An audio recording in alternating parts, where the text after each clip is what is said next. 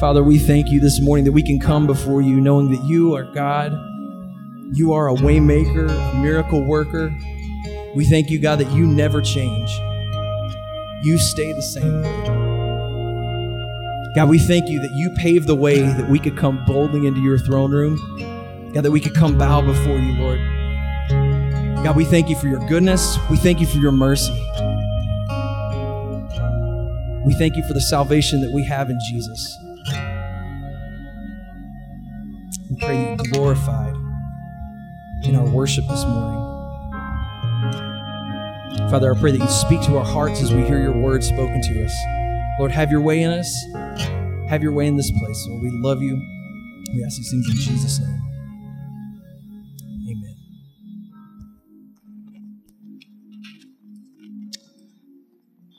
Matthew chapter 16. Matthew chapter 16. Peter confessed that Jesus is the Christ, the Son of the living God. Matthew chapter 16. Beginning verse 13. Now, when Jesus came into the district of Caesarea Philippi, he asked his disciples, Who do people say the Son of Man is? And they said, Some say John the Baptist, others say Elijah, and others Jeremiah, or one of the prophets. He said to them, But who do you say that I am? Simon Peter replied, You are the Christ, the Son of the living God. And Jesus answered him, Blessed are you, Simon Barjona. That means Simon, son of John, or son of Jonah.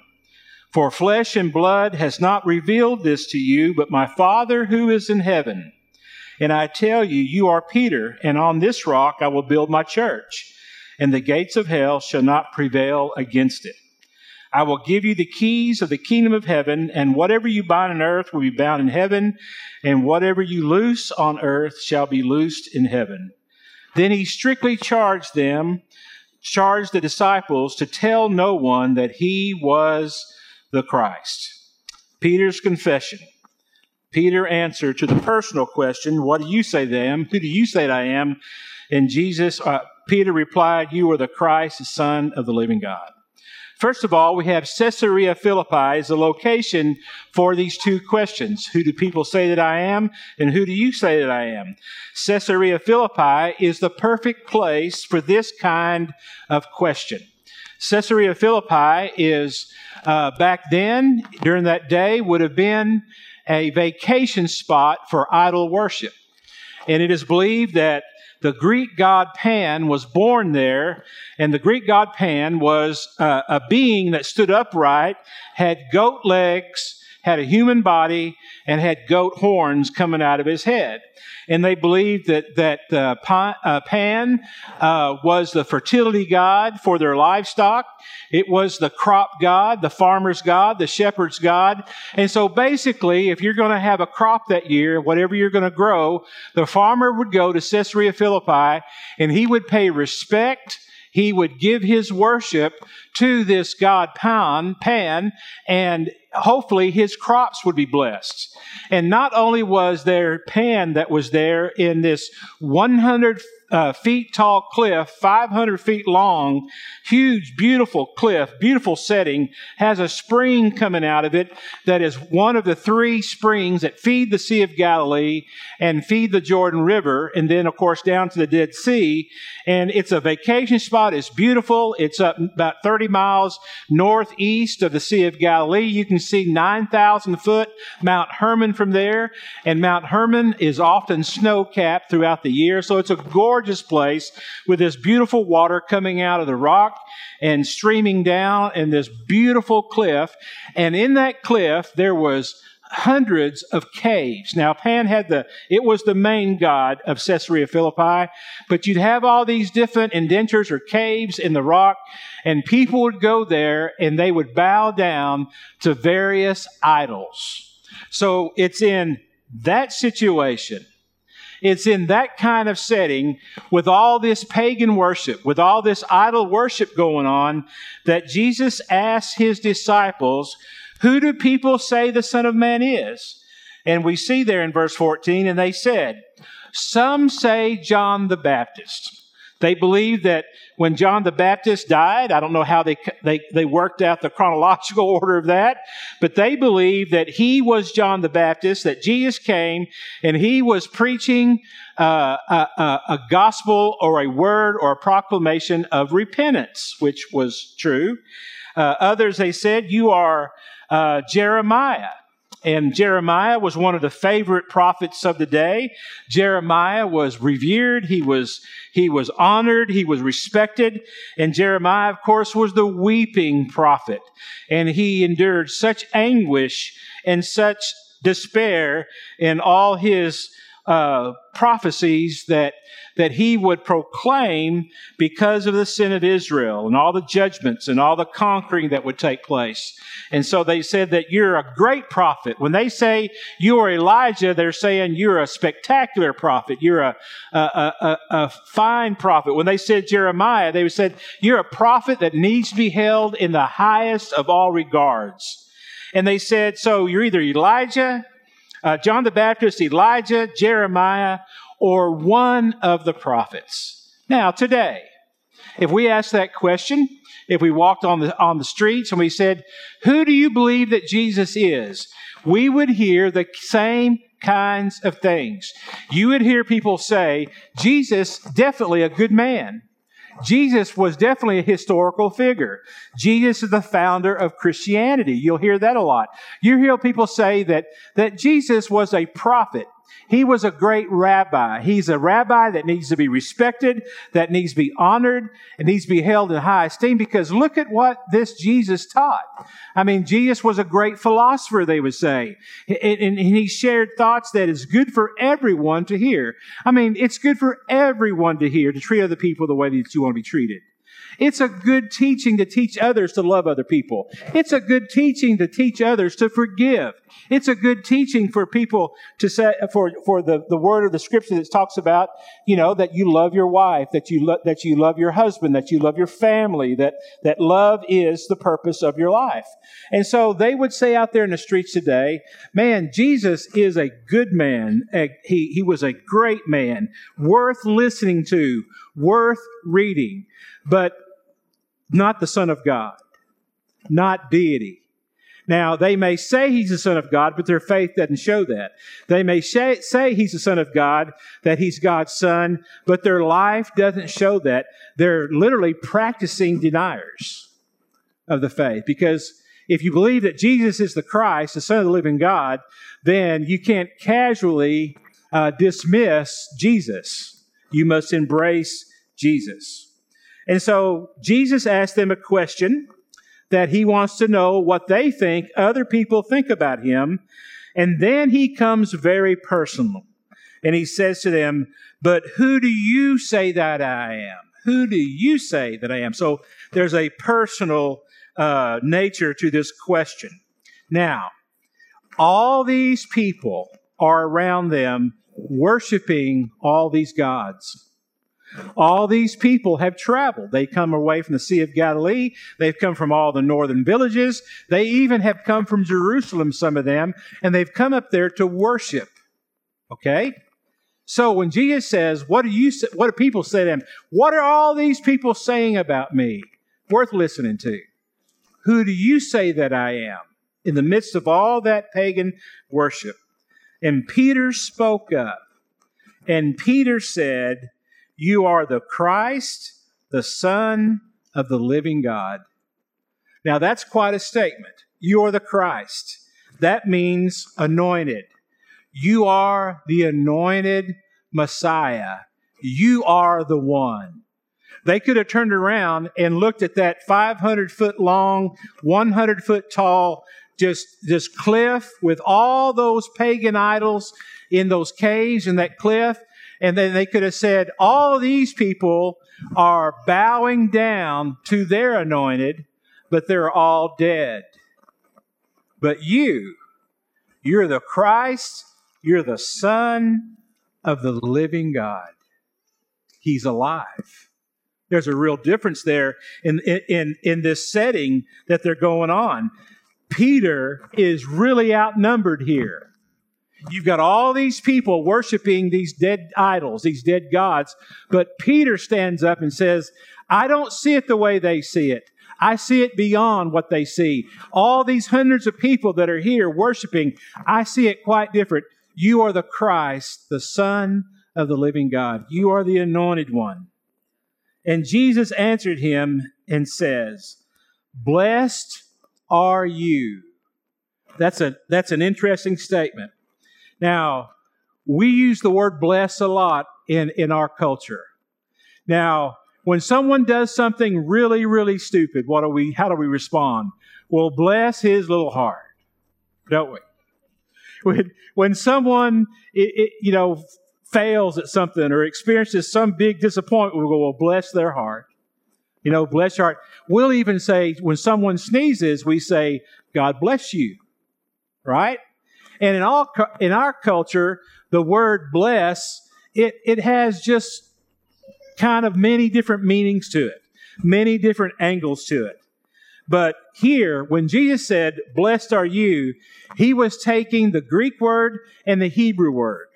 The Hebrew word is, believe it or not, is Barak. And so Barack Obama, the Hebrew Barak, is the word that means the possessor of the inheritance. Okay?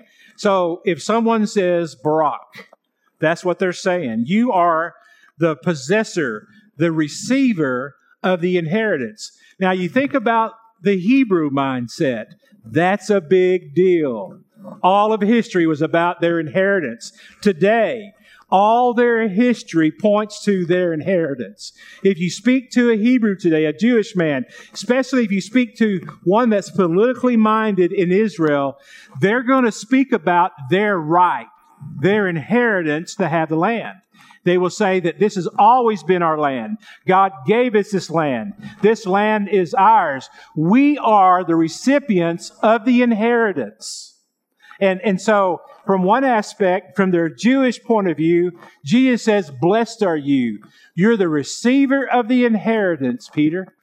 Now, their understanding of what that inheritance was all about was definitely taking shape and, and definitely evolving from uh, the, the Old Testament view of, of the uh, inheritance. But here you have it. Also, the Greek idea, Makarios, which means this, that you have a happiness, you have a joy, you have a contentment that is beyond circumstances. So you've got two things here. You have inheritance. Blessed are you because, Peter, you acknowledge, you recognize that Jesus is the Christ, the Son of the living God. You've got the inheritance, but also you are now the owner. You are now the recipient of the peace that is beyond circumstances. When Jesus taught in the Beatitudes, blessed are the pure in spirit, blessed are the peacemakers, blessed are the hunger, hungry and thirsty. He's saying to them that if you seek after those things, you will experience a peace, a joy, a contentment that is beyond circumstances. So that's important in this day and time, isn't it? If circumstances getting back getting the best of us, we need to go back to our inheritance. We need to go back to the result of believing, confessing that Jesus is the Christ. When Jesus enters our life, when the Holy Spirit indwells us, we are blessed. We have inheritance. The inheritance is sure, and we also have a contentment that is beyond circumstances. The Lord is waiting for that from us. He's waiting for us to rise up and act on that belief and act on that faith. Now, if I were the recorder of this, here's how I would have recorded it. Instead of saying, Blessed are you, I would have said, Peter, you've got it and you've got it good. Now, in my way of thinking, that literally explains the two sides of blessed are you. You've got it and you've got it good. You've got it and you've got it good. You've got it and you've got it good. It doesn't get any better than this. You've got it and you've got it good. Look at your neighbor and say, You've got it and you've got it good. Thank you for doing that. Thank you very much. God bless you. Absolutely. You've got it and you've got it good. And then he says, For flesh and blood has not revealed this to you, but my Father who is in heaven. Oh, we could spend a long time on this. Blessed are you, Simon, son of John. Do you understand, Simon, that here you are receiving a direct message from the Heavenly Father? You've got it and you've got it good. And you didn't come to this decision all by yourself. You didn't just wake up in the morning and think, I'm going to figure this out. I'm going to discover what it means to be the Lord's. I'm going to discover what it means to follow Him. I'm going to get all that I need to get from Him. No, that didn't happen. It didn't matter if you were raised in a Christian home, if your mom and dad had a devotion with you every single night, if they prayed with you every single morning. It doesn't matter if they, if they just did all the right things at the right time. You believing you trusting, your confession that Jesus is the Christ, the Son of the living God, is an absolute spectacular, the parting of the Red Sea, the walking on the water, the raising from the dead kind of miracle. You believe. You believe. Many people hear the gospel and don't believe. Many people have been raised to hear the gospel and they don't believe. The fact that you believe it's a miracle and it's a work of the Heavenly Father. Jesus says to Simon, You didn't get this on your own. This was revealed to you by my Father who is in heaven. That's really important for us to understand. That tells us that none of us cause anyone else to believe and it's not worth fighting over. The Eagles have a have a great song, I think. It didn't make a big hit, but I love this song and I often exercise the song. It's called "A Hole in the World," and and uh, Glenn Frey sings it, and uh, no, Don Henley sings it, and it's beautiful. He's got the golden voice, and, and in the chorus of this song, there's a hole in the world tonight. Now, the song, in my opinion, in my interpretation, is about all the difficult, all the problems that religion has caused in this world. And I believe that uh, Don Henley believes that. I've, he- I've listened to him speak, interviewed, and there's no question he is not fond of religion. And, and the chorus goes like that All this fighting over who is anointed. All this fighting over who is going to be anointed, how can we be so blind? So, he looks at the history and he looks at the Crusades, he looks at the, the Islamic jihad, he looks at the Spanish Inquisition, he looks at all the harm that religion has done in this world. And he says, My goodness, how can we be so blind? Look at all the problems caused. Now, I hear this chorus, I hear this song, and in a verse like this caused me to go, Don, I believe it with all my heart. I believe just like you do. It is foolish for us to fight over who is the anointed? You know why? It's not our fight. It's not our fight. People say we've got to defend it. We've got to defend the gospel. We've got to defend the truth. We've got to stand up and stand up. No, no, no, no, no. We don't either. What we do is share the good news. What we do is pray for people. What we do is love people. It's God the Father's business to cause anyone to believe. We can't cause anyone to believe. It's the work of the Father. And so we don't need to fight that battle.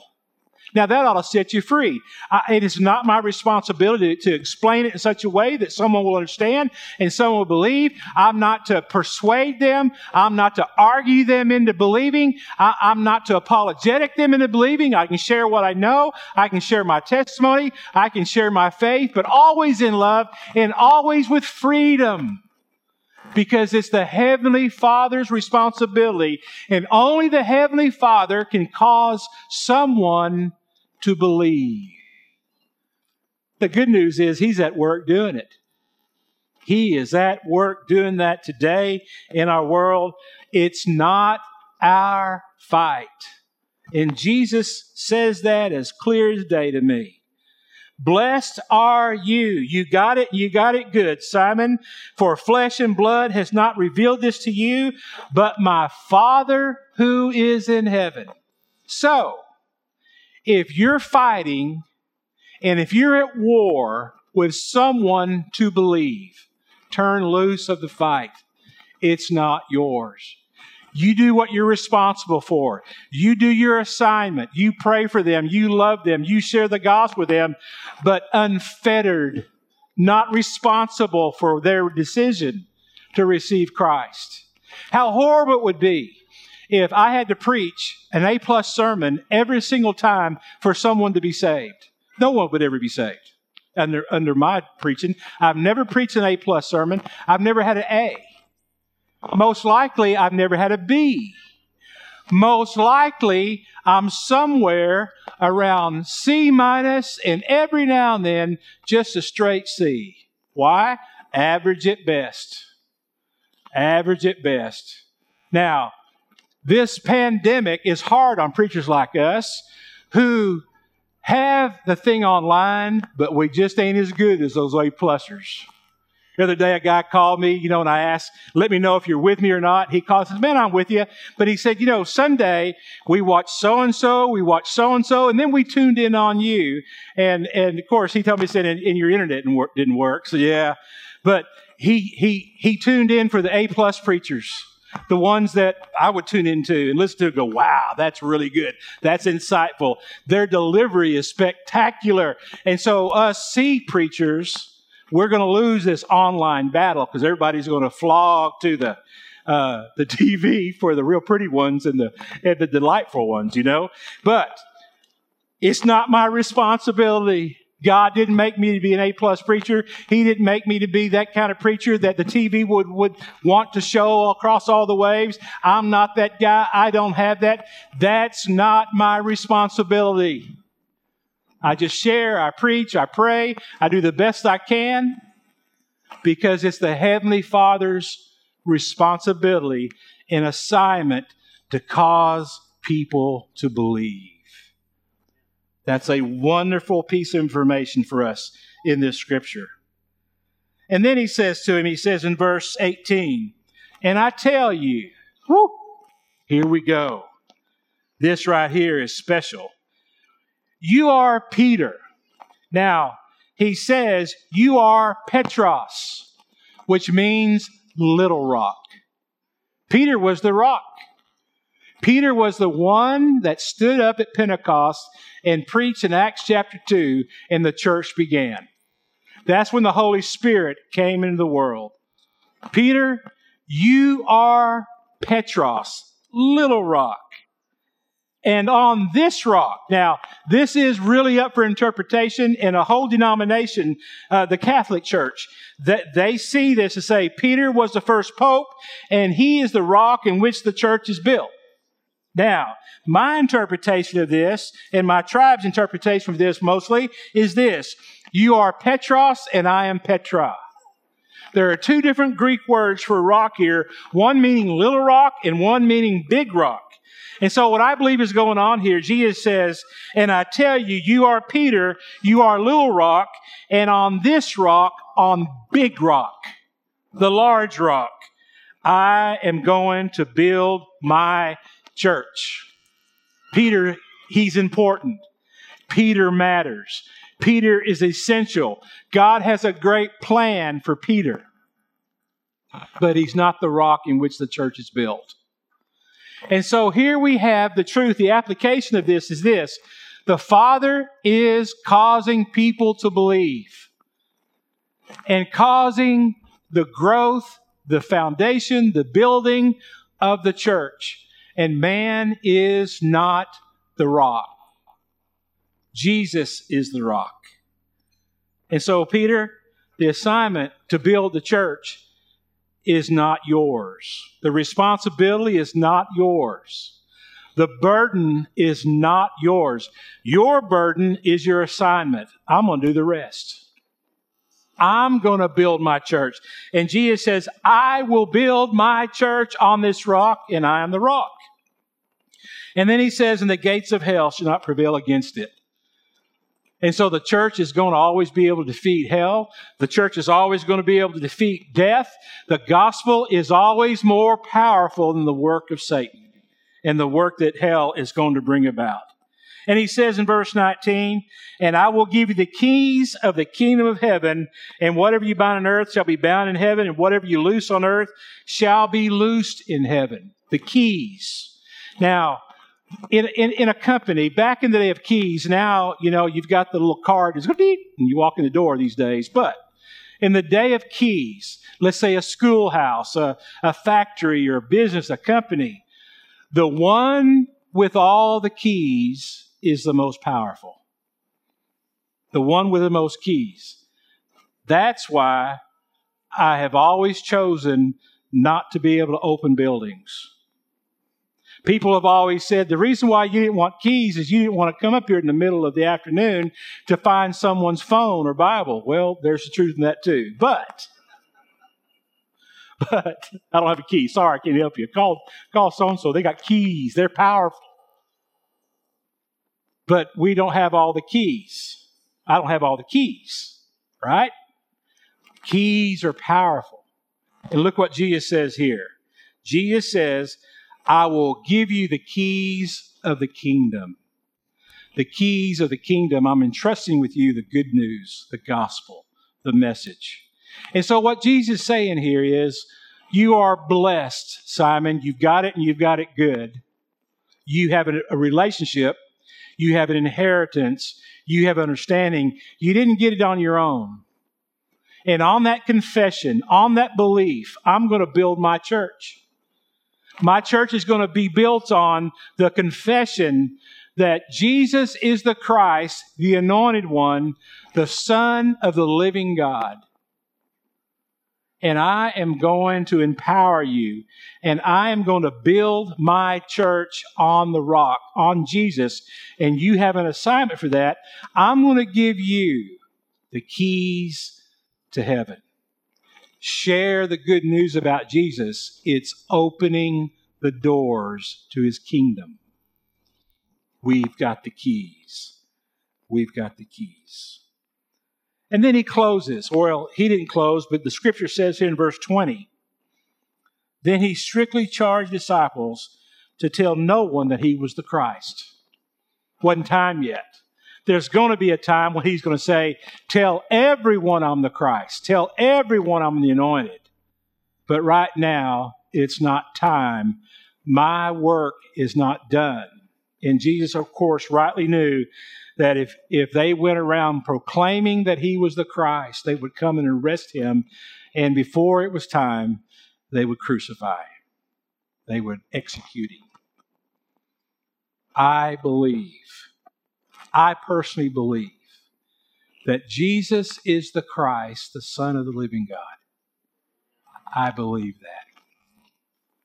I believe the way of salvation is to believe that Jesus is the Christ, the Son of the living God. I believe the only way to heaven, there's only one way. The only way to heaven is to believe that Christ, Jesus is the Christ, the Son of the living God. You may be out there watching this, maybe here watching this, and and and that's not your confession. That's not your understanding. And as you've listened to the word here, the Father, just like with Peter, has been speaking to you, has been tugging on your heart, saying, Believe, trust, accept. I am the Heavenly Father. This is my Son. I have given him to you. He's the Christ, the Son of the living God. And the Father may be speaking to you, saying, Receive me, receive me, trust me. Let not your heart be troubled. Trust in God, trust also in me. And, and right now, that God is wanting to fill that void, fill that vacuum in your spirit, in your soul. And if you would just say this prayer with me, I'm going to in, I'm going to encourage you. I'm going to introduce you to the Lord. It's a very simple prayer. Nothing matters with a prayer, but it's just a time between you and God that you just come to the place in your life led by the Father. The Holy Spirit brings this place where you would just acknowledge that you are one of His children. You're going to follow Him, that you confess that He is Lord and say, Dear Father, I, I feel your tug on my life. I recognize that my sin separates me from you. I recognize that this faith that I am now feeling, that I'm wanting to have, is not from me, but it's from you. I believe that Jesus is the Christ. I believe he's the Son of the living God. I believe that Jesus died for me. I confess, I agree, I believe that Jesus rose from the grave. If you have just spoke that prayer to the Father, if you have just surrendered your heart to Him through that time of conversation, you are one of His children. You are born again. You have come alive spiritually. You're, you're no longer following the ways of this world and the ways of the dead gods, the ways of idols. You're now a servant, a follower, a believer in the Christ, the Son of the living God. Maybe today this message is for you. you it's encouraged you to rely more on Christ to recognize that Jesus is more than a prophet, more than a good teacher, more than just a famous rabbi, more than just a historical figure, that Jesus is indeed the Christ. And, and your struggle that you're going through today in your life may be because you are not every single day, every single day, moment of the day, recognizing that you're a servant of King Jesus, that you're to follow him, that you're to be his servant. And you have not been making his presence available. You're not making his presence, you have not appropriated his presence in your life. You have been living on your own strength, on your own power, on your own ability. And, and maybe the Holy Spirit is speaking to you and bringing you to the place of recognizing, trust in me. Don't let your heart be troubled. Trust in, trust in God. Trust also in me, Jesus says. I am here. I am available. I have all power. I am the king of all. Will you just surrender again? Just maybe it's renewing your commitment. It's a renewal of your faith. Maybe it's repentance of sin, repentance of, of, of pride, repentance of, of selfishness, repentance of anger, repentance of anything that gets in the way of you experiencing an unhindered walk with the Lord Jesus. And just pray this prayer Lord, forgive me of my sin. Forgive me of, of, of, of my wandering. Forgive me of, of not recognizing that I need to live for you every day. I pray, Lord, that you will forgive me of my sin. Thank you for the promise of your forgiveness if we confess our sins. God, you are faithful and just, and you will forgive us of all our sins, and you'll cleanse us from all unrighteousness. And Lord, I just want to have a clean heart. I want to see you as you are. I want to be your child. I want to live for you with, with, without regret and without fear, and just be your child completely committed and devoted to you, undivided in my heart's affections. The good news is if you just poured your heart out to the Lord and prayed this prayer, this kind of prayer, prayer, something like the Holy Spirit's at work, and, and you have been restored into a right relationship with God. Thank you, Father, for your love, your mercy. Thank you for loving us enough to send Jesus your child, your son. And we're so thankful, God, that unlike all those gods that were worshiped at Caesarea Philippi, you are alive. In Jesus' name, amen.